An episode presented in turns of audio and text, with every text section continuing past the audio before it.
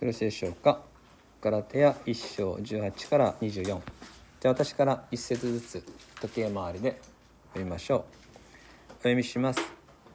それから3年後に私はケファを訪ねてエルサレムに登り彼のもとに15日間滞在しましたしかし主の兄弟ヤコブは別として他の人たちには誰も会いませんでした神の御前で言いますが私があなた方に書いていることに偽りはありません。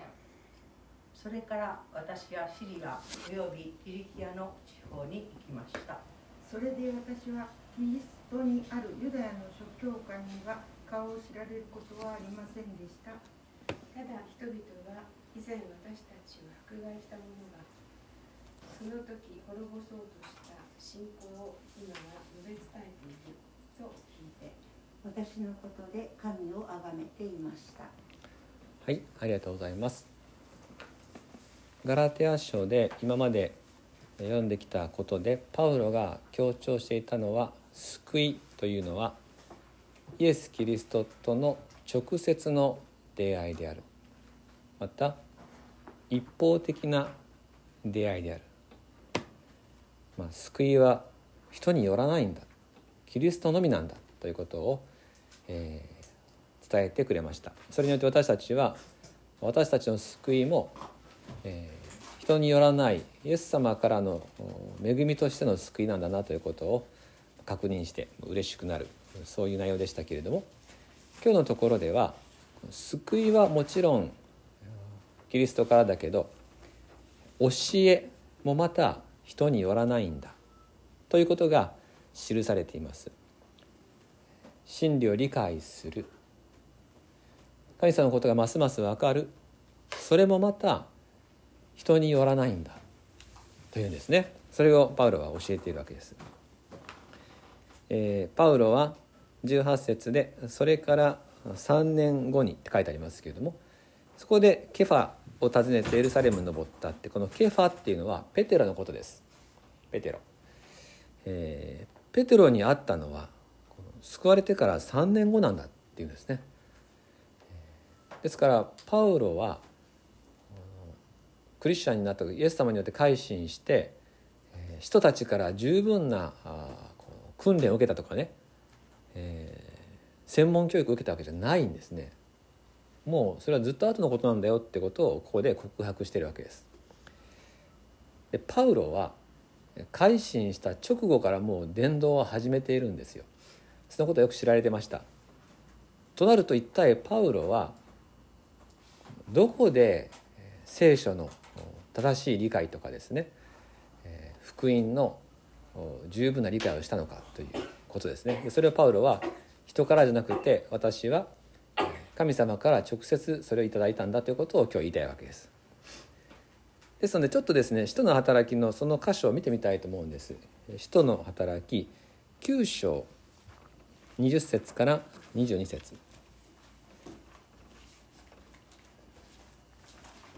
使徒の働き9章。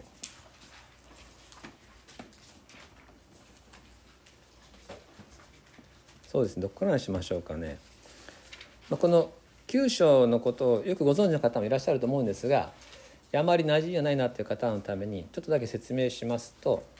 えー、9章の初めのところではパウロ。まあその時はサウロって言ったんですが、サウロはユダヤ人の教師としてですねキリスト教を撲滅しようとして大迫害をするそういうもう武闘派の 迫害者でした。それでステパノの殺害に関わりその後も今度は次々にクリスチャンたちを殺害するために許可を許可状をもらってですねダマスコという町にさらにキリスト教徒たちを引きずり出して裁判にかけるために向かっている最中にダマスコ途上道の上で光り輝くキリストに出会うんですね。そしてその時にイエス様から「なぜ私を迫害するのか」私はあなたが迫害しているイエスであるっていうふうに語りかけられるんです。そしてパウロは目が見えなくなって手を引かれてダマスコの町に入ったところでアナニアというクリスチャンが使わされ、えー、彼の上に手を置いて祈った時に目から鱗のようなものが落ちて目が見えるようになった。そして彼はその場でバプテスマ洗礼を受けてるんですね。で19節食事をして元気になった。サウロは数日の間ダマスコの弟子たちと共にいて直ちに諸街道で「この方こそ神の子です」とイエスのことを述べ伝え始めた。これを聞いた人々は皆驚いていった。この人はエルサレムでこの名を呼ぶ人たちを滅ぼしたものないか。ここをやってきたのも彼らを縛って最初たちのところへ引いていくためでなかったか。しかしサウルはますます力を増しイエスがキリストであることを証明してダマスコに住むユダヤ人たちをうろたえさせた。この記述から分かるようにもうすでにサウロの説教聖書の理解福音の理解は出来上がってるんですね。もうユダヤ人がうろたえるぐらいに今まで彼はもうユダヤ教の教えに染まりその見方でしか聖書を読めなかった人なのに彼は今はイエスこそ救い主だと聖書が言ってるとですね。あの箇所もこの箇所も引き合いに出しながら語ったわけです。一体サウロパウロはどこでこんな教えを受けたのか。えー、もしヒントが、えー、この9章にあるとするとおそらく9節ですね。彼が目が見えなくなって手を引かれてダマスコに連れて行かれた時9節で彼は3日間目が見えず食べることも飲むこともしなかった。この3日間の沈黙。目が見えない状態の3日間彼は一体何を考えたのか。イエス様が救い主だったということを彼は知った時に3日間の間聖書を読めなかったんですが記憶の中にあるたくさんの御言葉ステパノの殉教の様彼が迫害し尋問してきたクリスチャンたちの証言そういったことを重ね合わせる時に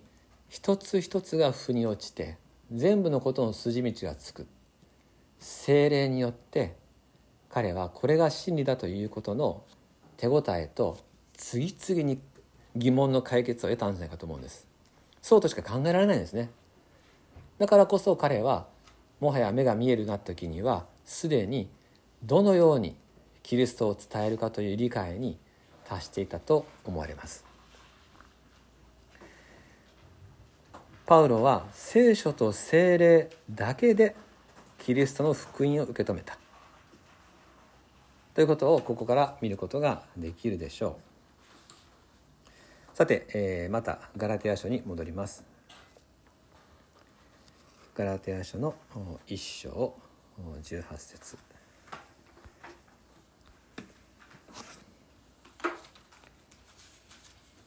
ここで3年経ってからパウロはエルサレムに行ってるんですね。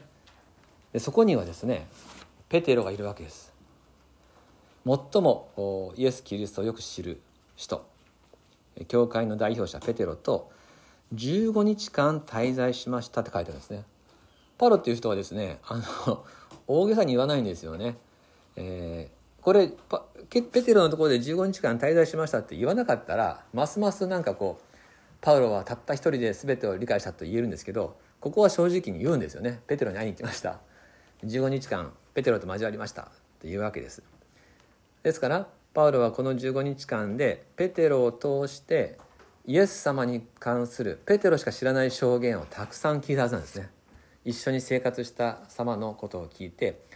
ますます彼は確信を深めそして自分の達した理解が確かだったことを分かったでしょう。ここではですねなんとペテロとヤコブ以外には誰にも会わなかったっていうんです。ですから彼はエルサレムで別にその進学教育を受けたとかやっぱないんですね。そしてここで別に彼が今まで語ってきたことと矛盾することがあったとかですね、えー、全然新しい信仰に達したとかってないんです、えー、パウロはすでにもう自分が分かっていた事柄をさらにここでペテロの証言を通して強くしたということができるでしょう。えー、パウロはこの証言を通して強くしたときるでしょう。実はこの歌詞を読む時にですね私思い出すことがあってそれはあの内村勘三なんですよ内村勘三ってあの札幌農学校というですね、えー、学校でクリスチャンになりました1期生がもうみんなクリスチャンになっちゃって内村勘三は2期生だったと思うんですねでクラーク博士も帰った後で行ってみたらもうめちゃくちゃ燃えてる先輩たちがいて全員クリスチャンにするぞと。あの新入生をですねお前今日からクリスチャンだみたいな感じで。内村勘三は最後まで抵抗してですね、えー、よくあの学校を抜け出しては近くの神社に行って「天照大神を助けたまえ」ってね「もうすぐ自分もやつにされてしまいます」って言って願ったと。それでやっぱり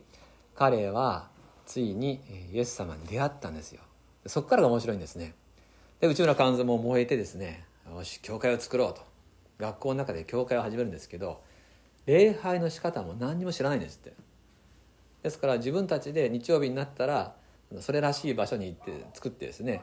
あの賛美歌もなんか適当な歌をですね怒鳴ってですね、えー、ちゃんとした礼拝の仕方とか、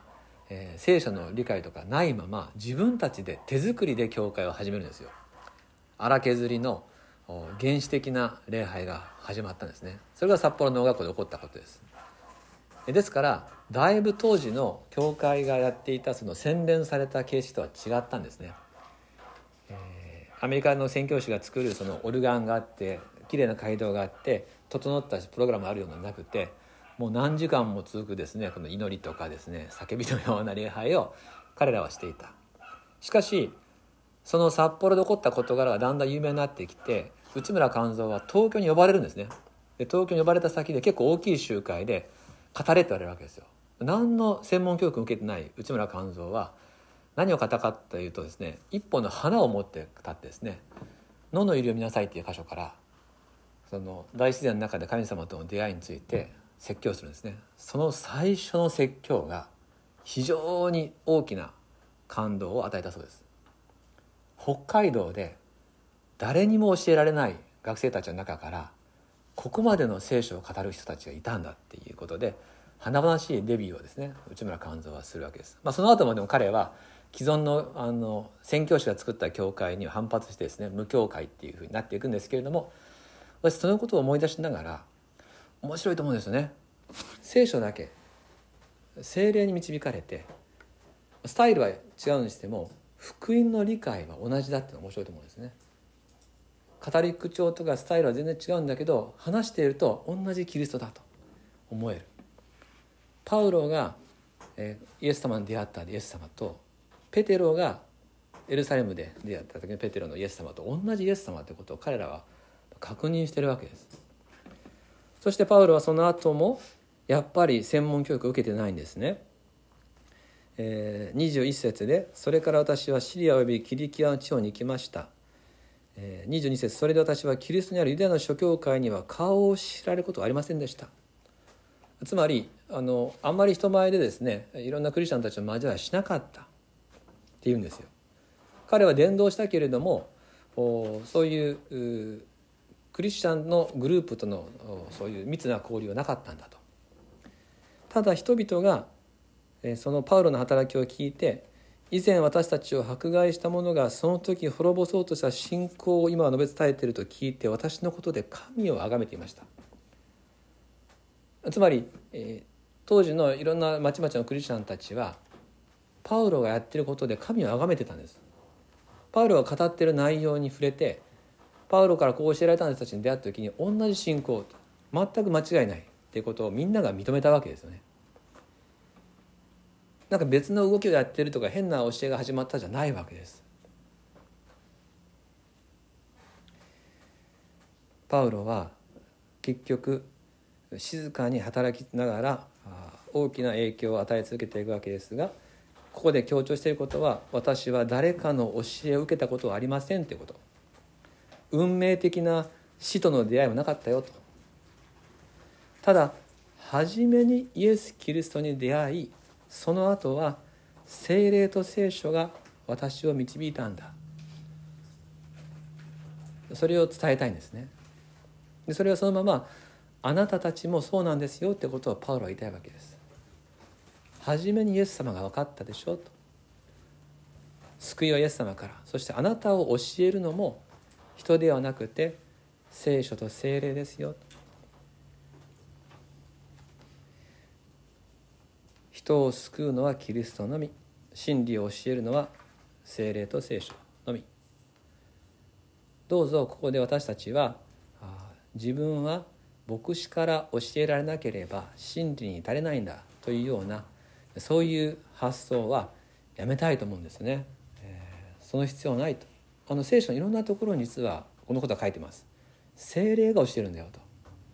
聖書が語るんだよ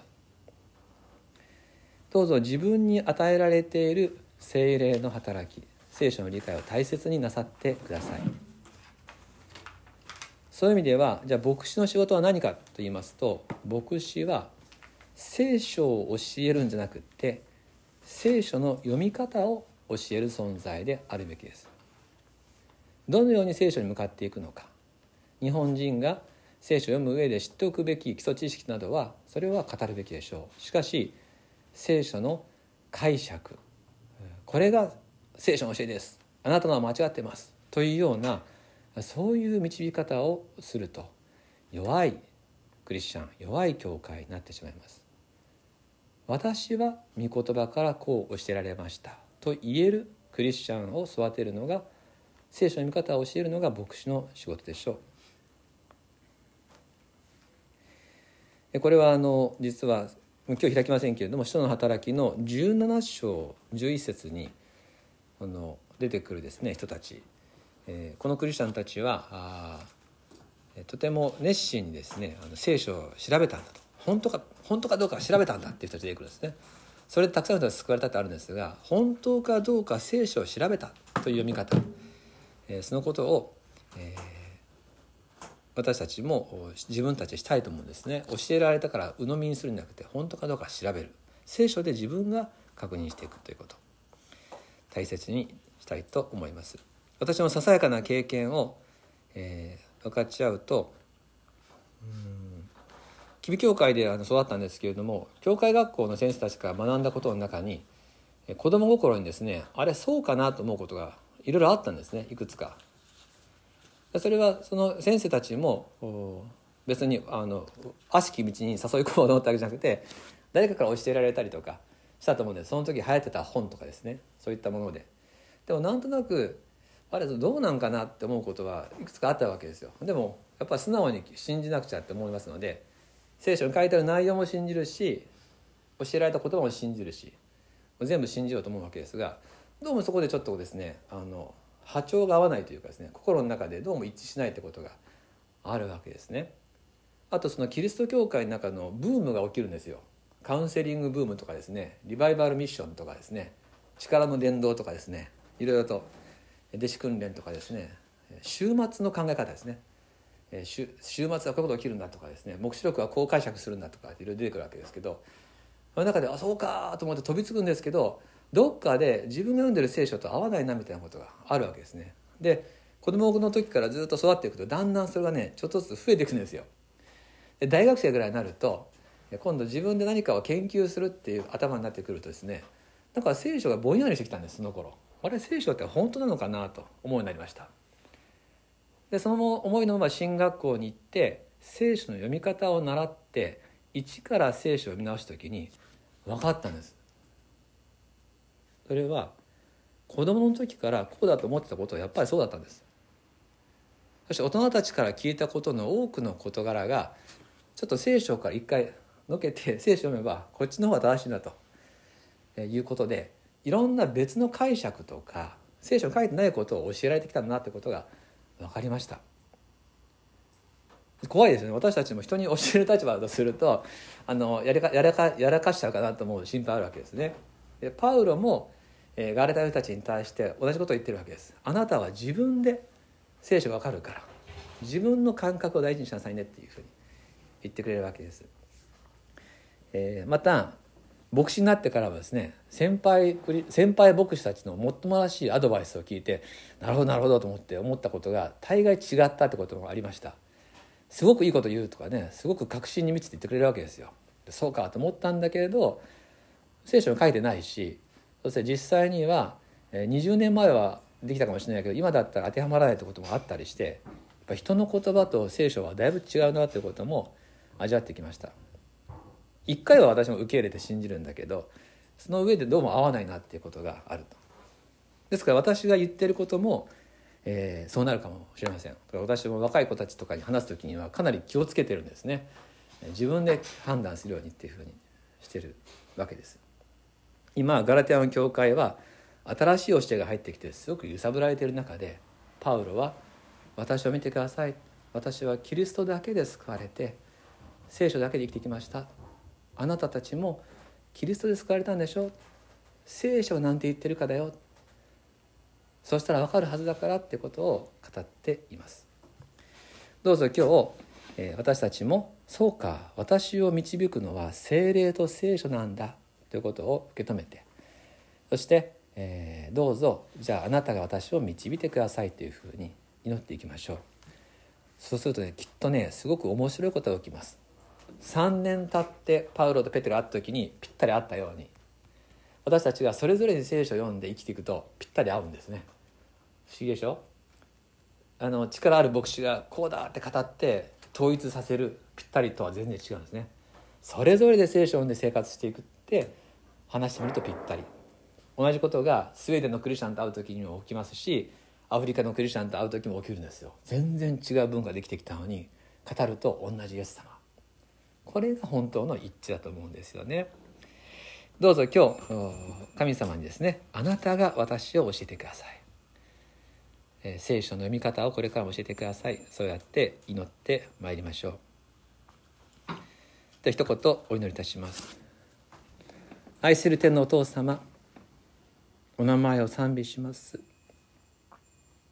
イエス・キリストによって私たちは救われました。そして今日パウロは私たちを教え導くのもまたあなたご自身であると教えてくれました。私のうちに住まわれる精霊が御言葉を教えてくださいます。どこかで自信がなくて自分の聖書の読み方とか聖書の理解っていうことに、えー、確信が持てなくてつい力ある人の意見とか目に見える現象に心奪われることがございます。しかし私が導くとあなたがおっしゃってくださるので私たちは願います。どうぞあなたがこれからも私たちを教え親しく語りその真理をもって皆が一つになっていく教会を見させてください。主よ改めて感謝します。私たちはここまで歩んでこれたのは私たちに聖書を読む生活を見せてくれた先輩たちがいたからです。パウロもそうですがどのようにあなたにかけてあなたを見つめて生きていけばよいかという生き様を教えてくれた。そのような先行の先輩たちをありがとうございます。私たちもまた人によらず人々によらずあなたにかけてあなたの言葉の上に生活を築いていく。次を育てる者たちであらせてくださるようにお導きください。感謝をもって救い主イエス・キリストの名によってお祈りいたします。アーメン。